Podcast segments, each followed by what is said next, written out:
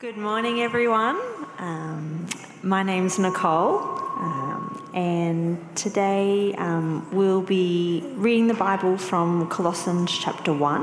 Um, so you can take your time to um, open up the Bible and either in an app or a hard copy um, to, yeah, Colossians chapter 1, verse 15. But before we open up the Bible, we'll spend some, some time in, in prayer. Dear God, thank you so much for the opportunity to meet together this morning. Um, really pray that um, as we open up your word and as we reflect on um, your values that you present to us through your word, that we will be inspired to go out through our weeks to, to live Christ centered lives. Um, and Lord, we really just pray that we can challenge each other to do that.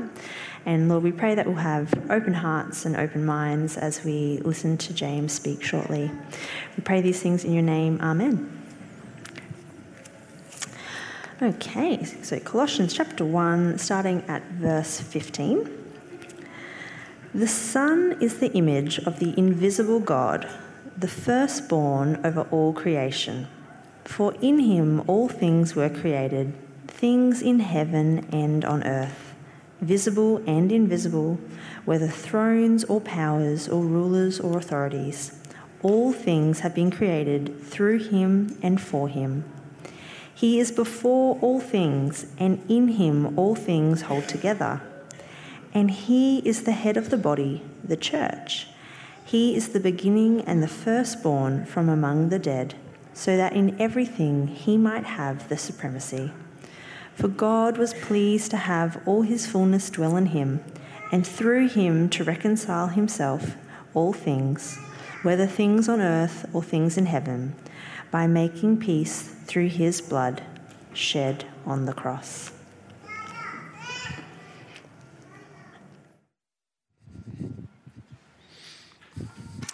Good morning, everyone. How are we doing? Good, good. Uh, two quick notices just before we plunge into things. One, uh, do please follow the link in the newsletter to register for the workshop on Saturday, just so we've got an idea about how many people are coming along, so we can do catering and all that sort of stuff. If you can follow that link and register, that would be really helpful.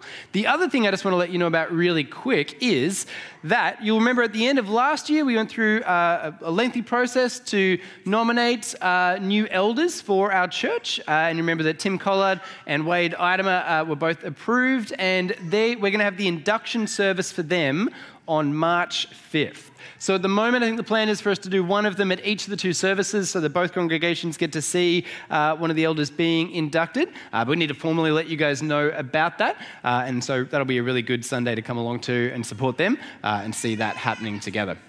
All right, so as Scott mentioned earlier, this morning we are continuing on with our series looking at the vision, mission, values, and culture of our church. And we've been looking at sort of the, the big picture of things, uh, reminding you what that is each week before we dive into a smaller section. So, the last couple of weeks, we've covered that our vision is to be an ever growing community who loves the Lord and each other.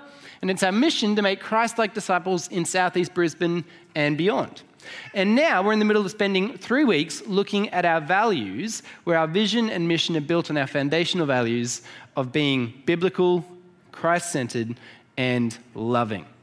And the reason these values are really important for us to spend some time on is because they are foundational.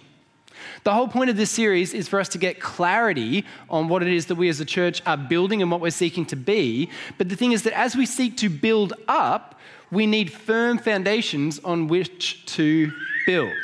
I don't know if you guys have seen these illustrations before. It's from a book by a guy by the name of David Macaulay, who basically does these cool sort of impressions of what buildings look like from different angles. So this one is imagining that you're underneath all these skyscrapers, looking up and seeing those, those foundations that are going deep down into the earth. All right, and so the thing is, is that about foundations is you don't always see them, you're not always talking about them directly, but the thing is, without those foundations going deep down into the earth, then the buildings that they are built upon would topple over. And we've all heard stories of churches that have gone well or experienced great growth or seem to be doing really exciting things, but if it's built in a faulty foundation, then ultimately it crumbles. And so it's really important for us from time to time to spend time looking at the foundations again, understanding what they are, because if we're not building on those things, then we're simply setting ourselves up for a fall. That's why this stuff is so important and worth spending time on. So, last week we looked at the first of our values being biblical. I'm going to do a little bit of a brief recap uh, as we get going in just a sec on what that means for us. But today we're really focusing on what it means for us to be Christ centered as a church. And the thing is that being Christ centered is something that you might sort of, it's a phrase that you might hear around church circles and that sort of thing. But again, it's one of those things, if I asked you to define it, how easily, how quickly could you say, oh, yeah, Christ centered? I understand what that means. It means Christ at the middle of my life. Awesome, great. What does that mean? It gets harder, right, to put some specifics on it, but, but we've got some really great stuff in the scriptures that actually really help give us a full picture of what it means for us to be Christ centered. what it means, we're going to look at it under these four headings. It means that Christ is at the center of knowing God at the center of salvation, the center of the world and church. Sorry, must have had a bad slide in there. And also our lives. Okay, so we're going to start off by first looking at this idea of what it means for Christ to be at the center of knowing God. Now, this is a little bit of an overlap with what we were looking at last week, but that's okay. It's good messages to reinforce. So I'll, go through this quickly, but do go back and, and catch up on last week's if you didn't see it uh, online. But last week we looked at this idea that in past times, in the Old Testament, before the coming of Christ, God spoke to his people in various ways, primarily through prophets. But now that Jesus has come, the primary way that God speaks to his people is through his Son. It's through Jesus Christ. Specifically, we looked at the idea coming out of 2 Corinthians chapter 4 here that it is in the gospel that we know God. So it says, The God of this age has blinded the minds of unbelievers so that they cannot see the light of the gospel that displays the glory of Christ, who is the image of God. The light of the gospel is what gives us insight and understanding as to who Christ is, who is the image of God. And seeing Christ and knowing Christ, we know God. We're going to look at that idea again a little bit more later. And so we concluded that we know God through the proclamation of the gospel of Jesus Christ. It's in the knowledge of this gospel, and we, can, we talked about how there are a couple of different ways that you could succinctly say it. This is just one. But this idea that Jesus Christ, the Son of God, has come into this world, died for our sins, and risen from the dead so that we might have eternal life through faith in him. That is the good news. That is the proclamation of the gospel. If you believe this, if you know this, incredible as it may sound, you know God truly. This is all you need to know and believe for salvation. And yet we looked at it at the same time that the gospel, as, as brilliant and as profound, as amazing as that statement is, and as incredible as the truth is that's proclaimed in it, we understand better when we see it in light of all the scriptures. And so we looked at how Jesus, on the road to Emmaus, when wanting to explain to his disciples, his followers who knew about his death, who'd heard about his resurrection, and yet still lacked understanding as to what this means, opened up beginning with Moses and all the prophets, and explained from all the scriptures what it said about himself. There's this idea that we understand the gospel most clearly and deeply and fully when we understand it in light of all the scriptures, and Christ is at the center of this understanding. But what I want to push a little bit further into the idea here is not just knowing Christ through the Word of God, but that we know God truly. And catch me on this one, guys. Not just when we know the Bible, but rather we know the person who the Bible reveals to us. And this is a key distinction, okay? This is really, really important. We don't know God through the Bible, not in the sense of, okay, the Bible is the most important thing for us to know. Jesus is the most important thing for us to know. And the Bible is the way that we engage with, know, understand, hear from, and see Him. So, this is how Jesus phrased it in the upper room in the night before he was crucified. He said, I am the way, the truth, and the life. It's all about, he puts the focus dead center on himself. The way, the truth, the life. No other way except through Christ. Again, we'll come back to that in a little bit. But then he says, No one comes to the Father except through me. If you had known me, you would have known my Father also.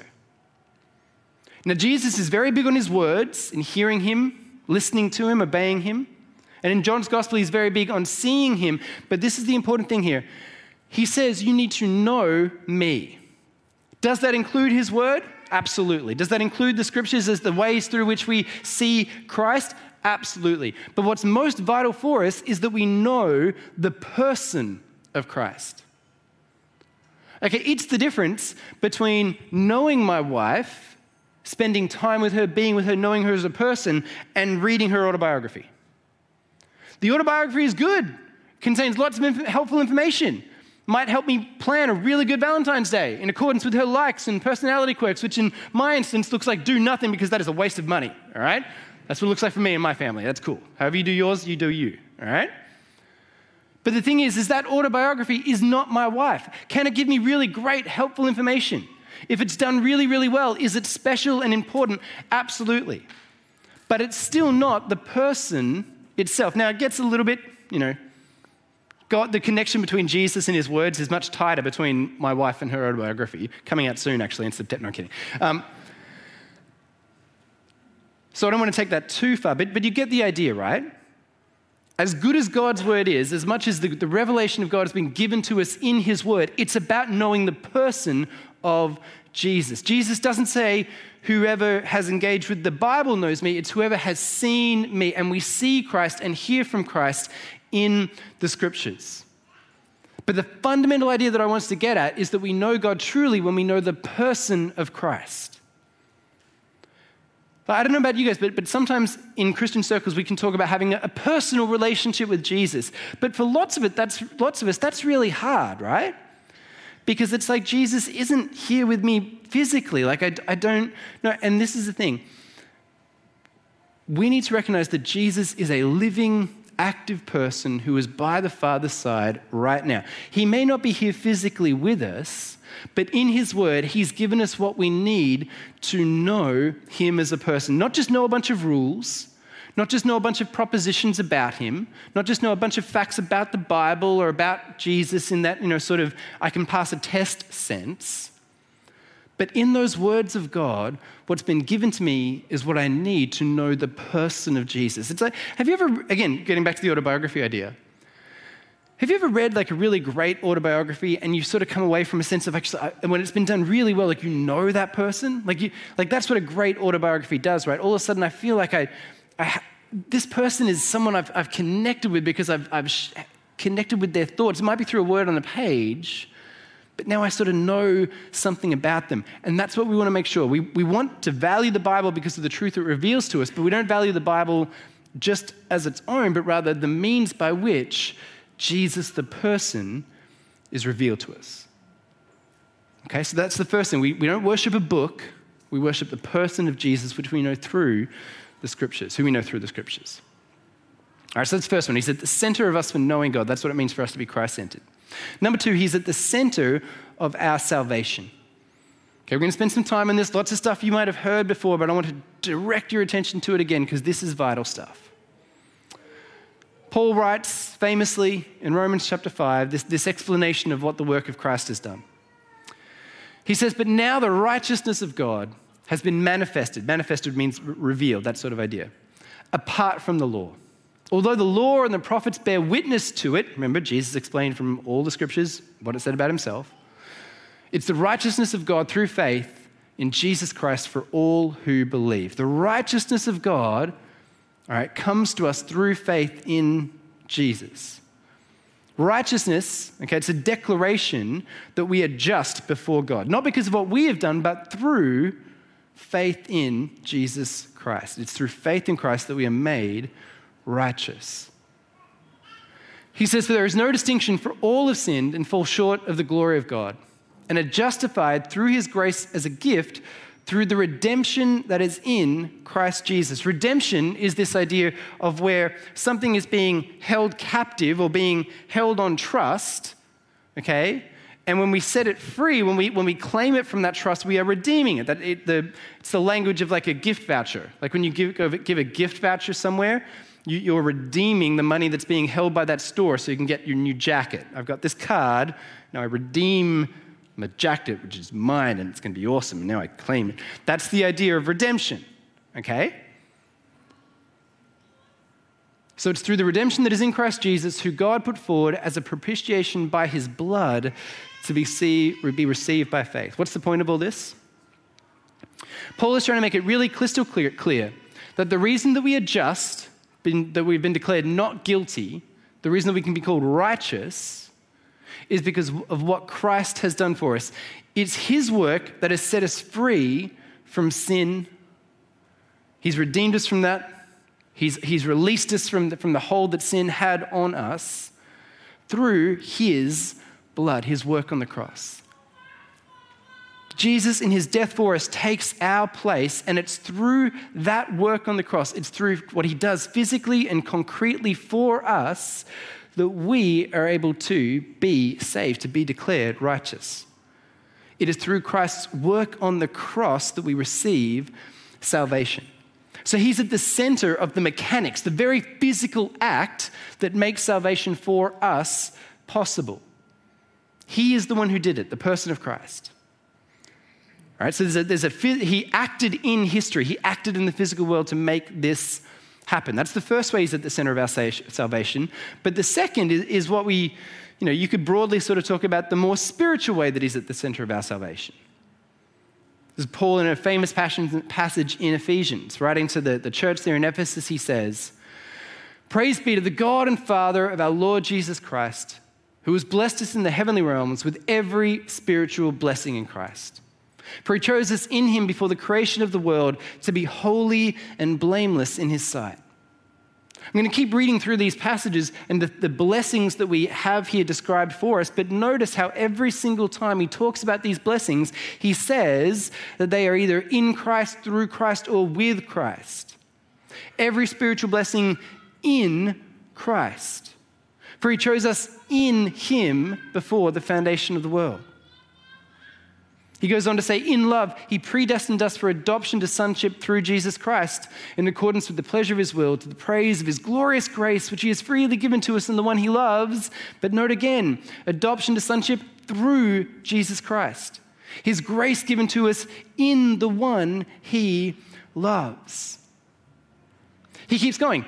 In him we have redemption through his blood, the forgiveness of sins in accordance with the riches of God's grace that he lavished on us. All of this is in him. There's this real spiritual sense here in which we have been joined to Christ and now live in him. We're going to see a little bit later that there's also this parallel idea that he also lives in us but when we talk about Christ being at the center of our salvation, we mean he's the one who physically died on the cross to pay the price for us. He is the, the one who acted in history to rescue and redeem us. But even now, he is the one in whom we were chosen before the creation of the world. It's always been the plan that was executed through him that we were going to be partakers in salvation. He's at the center of this on every single level. Paul talks about it this way in Romans. He says, Don't you know that all of us who were baptized into Christ Jesus were baptized into his death? Again, baptized into Christ Jesus, joined with him in his death. We were therefore buried with him through baptism into death, in order that just as Christ from raised from the dead through the glory of the Father, we too may live a new life. The new life that we experience it's because we've been joined to Jesus. We were baptized into his death. We join him in his death. And just as he raises from the dead, because we've been joined to him spiritually through our faith in him, we too are raised up to life. Every single part of salvation, Christ is at the center. He is the one who is acting in this. He goes on to say, For if we've been united with him in a death like this, we will certainly also be united with him in a resurrection like this. The reason that we can have such certain hope for salvation as Christians is this promise that Jesus is now with us. If you're ever in doubt, if you're ever worried about, am I saved? Am I really going to make it through to the end and all that sort of stuff? If you are believing in Jesus, then the promise of God to you is He is in you, with you, for you. And that is the source of our confidence and hope. He is the one who makes our salvation possible. It's not dependent on us. as long as I'm believing and trusting in Him, as well as long as that union is maintained by my faith in Him, His promise to us is that He will save and rescue us, not because of anything I've done, but because I'm joined to Him. I wasn't going to do this, but this is too much fun not to. Uh, wh- wh- where would I find a couple of volunteers that might really be willing to help me with some sort? Oh, look, wow, look at the girls in the front row. Cool. Um, all right. Yep, you three, coming up. All right. Oh, this is perfect. You're color coordinated. Brilliant. Okay. Uh, Ella, you stand over here. Okay. Great. You're, you're, the, you're, the, you're the manager at the nightclub. Okay. All right. Now, here's the deal. Okay. Uh, I'm playing Jesus, of course. Uh, and these, these guys, okay, here in yellow, okay, uh, they're not cool, all right? Uh, it's got nothing to do with you guys personally, it's just for the sake of this illustration, okay? Don't get down on yourselves, okay? Now, look, uh, Ella, here's the deal, okay? Do you want cool, not cool people coming into your nightclub? No, okay, so girls, try and get into that nightclub there, okay? What are you gonna do if they try and get in? No, thank you. No, thank you, all right? No, no, no, okay. They can't get in on their own, okay? All right? But now, okay, if I show up being incredibly cool, you know. All right. Oh, how you doing? It's good to see you. All right, yeah. Club rocking tonight, ready to go? Yeah, awesome. Okay, listen, I got these guys with me. Okay, They're with me. Yeah. Okay, is that, that, that Yeah, yeah. that's yeah. All right, okay, go, go, come on through. Okay, it's cool. You guys with me? Yeah, awesome. Okay, I got them in the club. Okay, was it because of anything they did. No. Okay, they're not cool. Sorry. All right, but this is the point. Okay, it's all Jesus. Okay, it, in this illustration, it's all me. It, they're in because of me. Nothing that they did. It's all me. I'm at the center of that entire thing. Made the whole thing work for them. All they did was make sure they were with me. And that's what our faith in Jesus does for us. It, it makes us with Jesus so that we know we can trust in everything that he does to bring us through to salvation. Thank you, girls. Give me a round of applause. Great job, girls.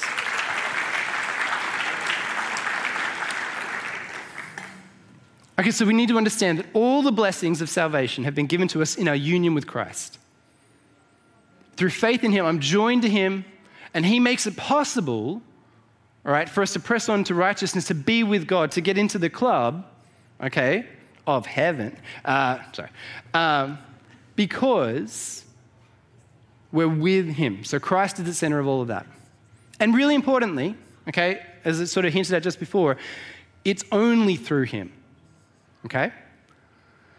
In Acts, it was preached this Jesus is the stone that was rejected by you, the, build, the builders, which has become the cornerstone. And there is salvation in no one else, for there is no other name under heaven given among men by which we must be saved. Salvation in no one else. It's only through Jesus, it's only by keeping Him at the center, it's only by having Him as the object of our faith that we enter into salvation because it's, He is the only one through which we must be saved. All right, so it is through Christ alone that we receive salvation. All right, so we've looked at what it means for Christ to be the center of knowing God, to be the center of salvation, and also the world and the church. And this is the idea that comes up a couple of times. And if, if the relationship that we have with Jesus is deeply personal, this is where we have to remember that Jesus is very, very big, and recognizing that as part of keeping him at the center. So, ooh, drop off the reference there. So this is uh, from 1 Corinthians uh, chapter 8, verse 6. For us, there is but one God, the Father, from whom all things came and for whom we live. And there is but one Lord Jesus Christ, through whom all things came and through whom we live. 1 Corinthians chapter 8 verse 6. All things have life through Christ. We heard it in our Bible reading.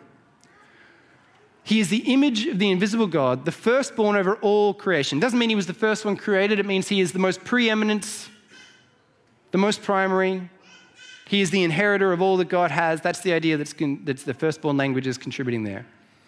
But know what it says. He is the firstborn of all creation, for by him all things were created. And notice how exhaustive Paul is in describing what all things means here. For by him all things were created, in heaven and on earth, visible and invisible, whether thrones or dominions or rulers or authority. And same verse, but just to make the point, the picture again. All things were created through him and for him. Jesus is absolutely the Son of God come into the flesh, who was a carpenter from Nazareth, who is the perfect human example for us, who lived an entirely human life, who, who, who knew people, who looked them in the eye, who was face to face with them, who was gentle, Jesus, meek and mild. All those things are absolutely true. But at the same time, we don't understand Christ fully if we don't understand that He is the creator of the entire world, that all things have been made and created through him. When we talk about Christ being Christ centered, what that means is understanding that all of this world has Christ at the center because he is the one in whom all things hold together. If Jesus ceased to do his work, all creation stops. And so, part of recognizing having Christ at the center means that we understand that everything that, happening, that happens in this world is because Christ wills it.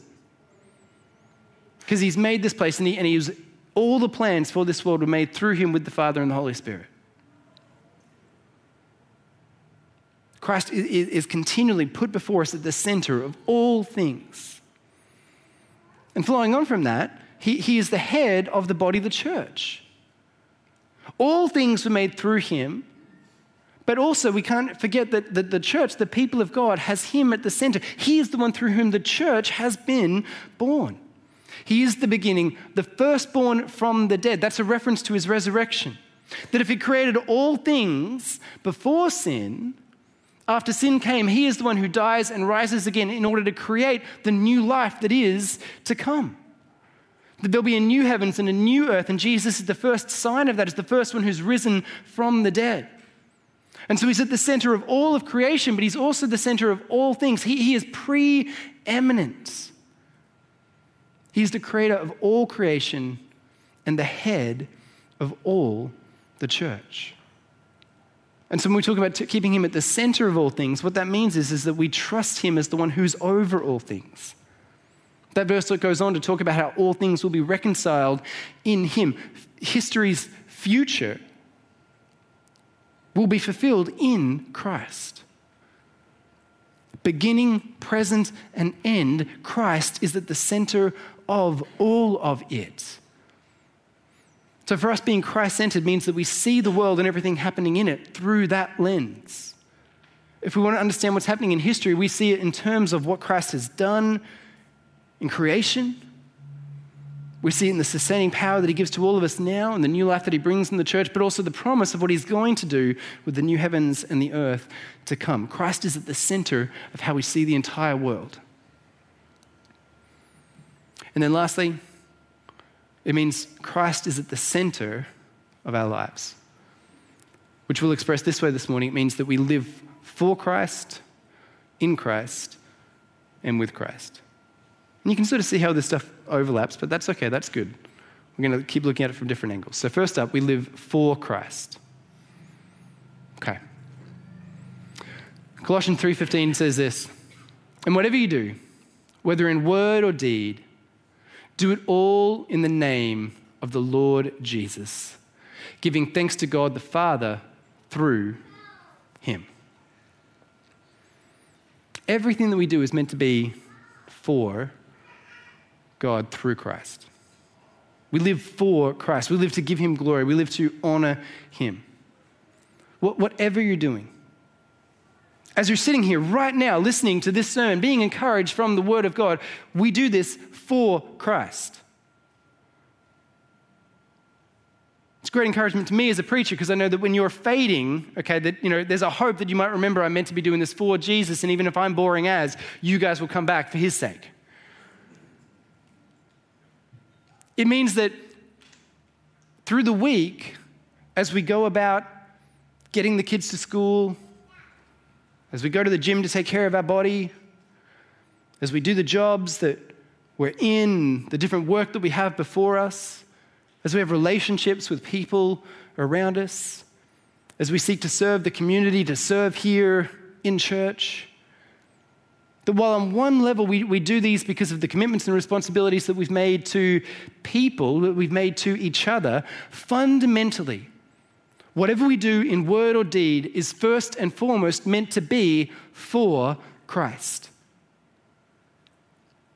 Now, look, it, it's never quite as, as pure for that. There's, there's always multiple motives going on in our hearts. And I just want to actually dwell on this just for a second because I think that sometimes when we talk about this, that I should be doing everything for God, we can start to beat up on ourselves or have a weird idea about what that actually looks like. And it's like, oh, you know what? I was kind of actually doing that because I knew that I was going to get something back in return, or I was doing that so I can get that person to like me. And we can get real weird about it and sort of, I just never seem to be doing anything for God properly because it's never completely just purely for Him. But I don't think that's the picture that we have in Scripture as far as what we're actually called to be doing in this. We're always going to have different motives. We're, we're, complex people. That we have complex emotions. There's all sorts of stuff that's gone on in our history. There's all sorts of relational stuff that we have going on at the same time. There's personal things and all this. When we talk about doing everything for Christ, we don't mean that that's to the exclusion of each and every single other desire. Some desires are good. I can do it for Christ while I'm doing it for the love of somebody else. I can even doing it for Christ while also kind of recognizing, yeah, and I know I'm going to get something nice out of this too.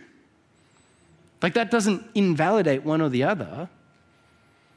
But the important thing is, is that, we, that we actually are constantly evaluating ourselves, not to make sure that we're you know, perfectly nailing it with no other motive, but rather that am I doing my job? Am I, am I doing parenting? Am I, am I doing friendship? Am I, am I doing you know, all these different things for Christ? Am I doing it in a way that honors Him? Am I doing it in a way that, that pleases Him? Like so often, when we are doing things in a way that's displeasing for God, it's because we have sort of, whether intentionally or accidentally, or just haven't developed the habit yet of keeping Him in it, pushed Him away from it. Oh, you wouldn't believe what so and so did. I couldn't believe they did this and everything, and I just bit back because we did. Were you doing that for God? What? No. You might not want to bring that up just in that moment of that conversation. You might want to you know, let that play out a little bit. But the thing is, is that so often the choices that we make, if, if we are simply reminded to ask ourselves the question, Am I doing this for Christ? If I keep that idea at the center, it's amazing how my whole posture shifts in virtually every single situation. So that's the first idea. Whatever we do in word or deed, we want to do it for the Lord. Next up, we live for Christ and in Christ. It says here in Galatians, I've been crucified with Christ and I no longer live, but Christ lives in me. The life I now live in the body, I live by faith in the Son of God who loved me and gave himself for me. I've already gone through earlier what it looks like for us to be in Christ through faith in Him, to be with Him, joined to Him, that sort of idea.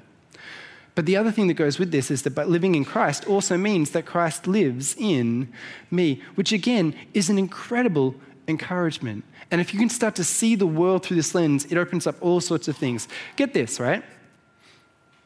As much as Christ is the creator of all the world, like we said before, and there's a real sense in which Christ is holding all things together, everything is happening through him, and in that sense, he is present.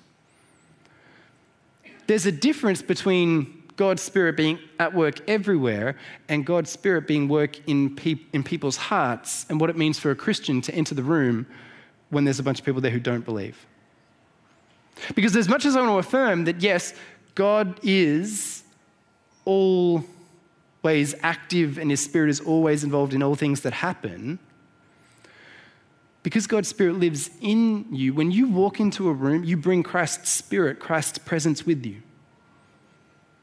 That, that, again, I'm keeping Christ at the center of all things because I know now that I've brought him with me into this space, that he is with me here in it.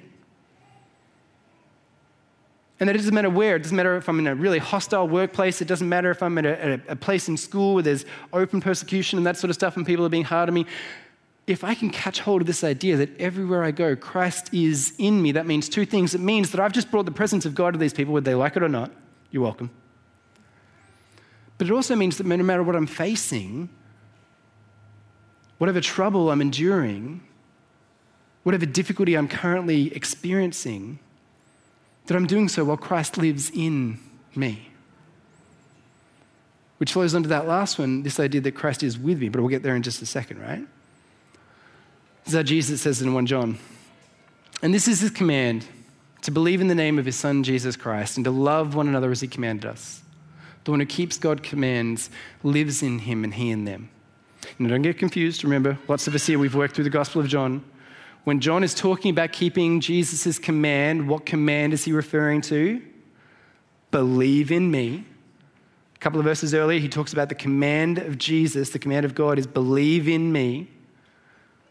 So the way we read this is the one who keeps God's commands, the one who believes in him, lives in him, and he in them. Christ is in us. We keep Christ at the center by remembering and recognizing that who we are is defined by the fact that Christ is in us. As we sung at the start, what a great song. I am who you say that I am. Our, our very identity, the very way that we perceive ourselves, ourselves is through the lens of, of what Christ says about me, that Christ's Spirit lives in me, that I'm saved, that I'm rescued, that I'm redeemed. Before I think anything else about myself, the fundamental starting place for us as believers is to recognize I'm a child of God, created by Him, redeemed and rescued, made holy, made righteous, chosen in Him before the foundation of the world. My fate is completely secure. All that before I even brush my teeth in the morning. That's what it means to keep Christ at the center, to see even myself in my own mind and heart through that lens. And lastly, that Christ is with us, that we are with Christ. In Romans 6 8, it says, Now if we died with Christ, we believe that we will also live with him. Last point. It, it, it's all flowing together. I hope you're, you're seeing this. But we, we live with him, like he's, he's present, he's here. All right, video team, I'm, I'm sorry. Like, I just, I need to make this point, okay? he's not up there, right? Like, like he's not on stage, he's not up far away and all that sort of, he, he's here with us. Like he, he's here now. Where, wherever we go, whatever we're doing, he's with us. He's not far away. We're not talking about some sort of spiritual, like, oh yeah, he's with us in some sort of, you know, I don't know, odd, awkward way or something like that. No, he's just, he's here. He's with you right now. Not even in the seat next to you, he's like in your heart. And, and this is what it means for us to keep Christ at the center. This is what, what it talks about when we talk about living for Him, living with Him. It means that we don't put Him up there and out there. That, that's, not, that's not where He's meant to go. Wherever we go, he, He's with me. I'm doing everything for Him. This is constant, it's continual. It's not something where I come in here on some Sunday on Sunday and I spend some time with him and that sort of stuff, and then I go about my rest of the business and I look forward to seeing him again next week. That, that, that's not what this looks like. Being Christ centered means that we continue to live in him, remembering that he dwells in us. That it's all for him, that he's holding all things together in every single way. We just, you know, like it says in Hebrews, we keep our eyes firmly fixed on the author and finisher of our faith, laying aside the sin that so easily entangles us in order to press on to the victory that we have in Christ Jesus. So I'm going to pray for us now. I'm going to pray that we get this deep, deep inside our hearts, in our minds, and in our souls, and that we just live out of this deep love and knowledge that Jesus is with us and for us and in us in all things. Let's pray together now. Father God, we thank you so much for Jesus. We thank you that through faith in him, we, we know that we are in him and that he lives in us. Thank you that he is for us and we are for him. And thank you that we are with Christ. Thank you, Father, that, that, that in knowing Him, you are revealed clearly to us, that we know you through Him. Thank you, Lord, that through His death on the cross, we, we have salvation, that it's possible for us to be forgiven and have righteousness when we believe and trust in Him. Thank you that it's in Christ that every spiritual blessing in the heavenly realm is ours, that we've been adopted into sonship through Jesus Christ, and the grace that He has so readily poured out upon us is in the one that you love, Jesus Christ. Thank you that His blood is the propitiation for our sins, that it's through him that we have all of these good gifts. Thank you that you've made the world and everything in it. Thank you that the church exists and lives and breathes now today and has eternal life with you through Christ and all that he has done for us. Thank you that you are at the center of our lives, that you are the object of our affection and our worship, and that you are with us always. Lord, it just it flows forth from us when we get this deep inside of us. It's all for you. And we give you praise and glory as we should. And we pray, Father, your spirit would be living and active amongst us. Lord, help us to know and understand this deeply. Help us to be a people that, in being more spiritual, understands this and that we take you with us wherever we go knowingly, deliberately, seeking to love and serve you in all the spaces that you've called us into. That we might see your name lifted on high and see more and more people come into your kingdom for your glory. And we thank you for this in Jesus' precious name. Amen.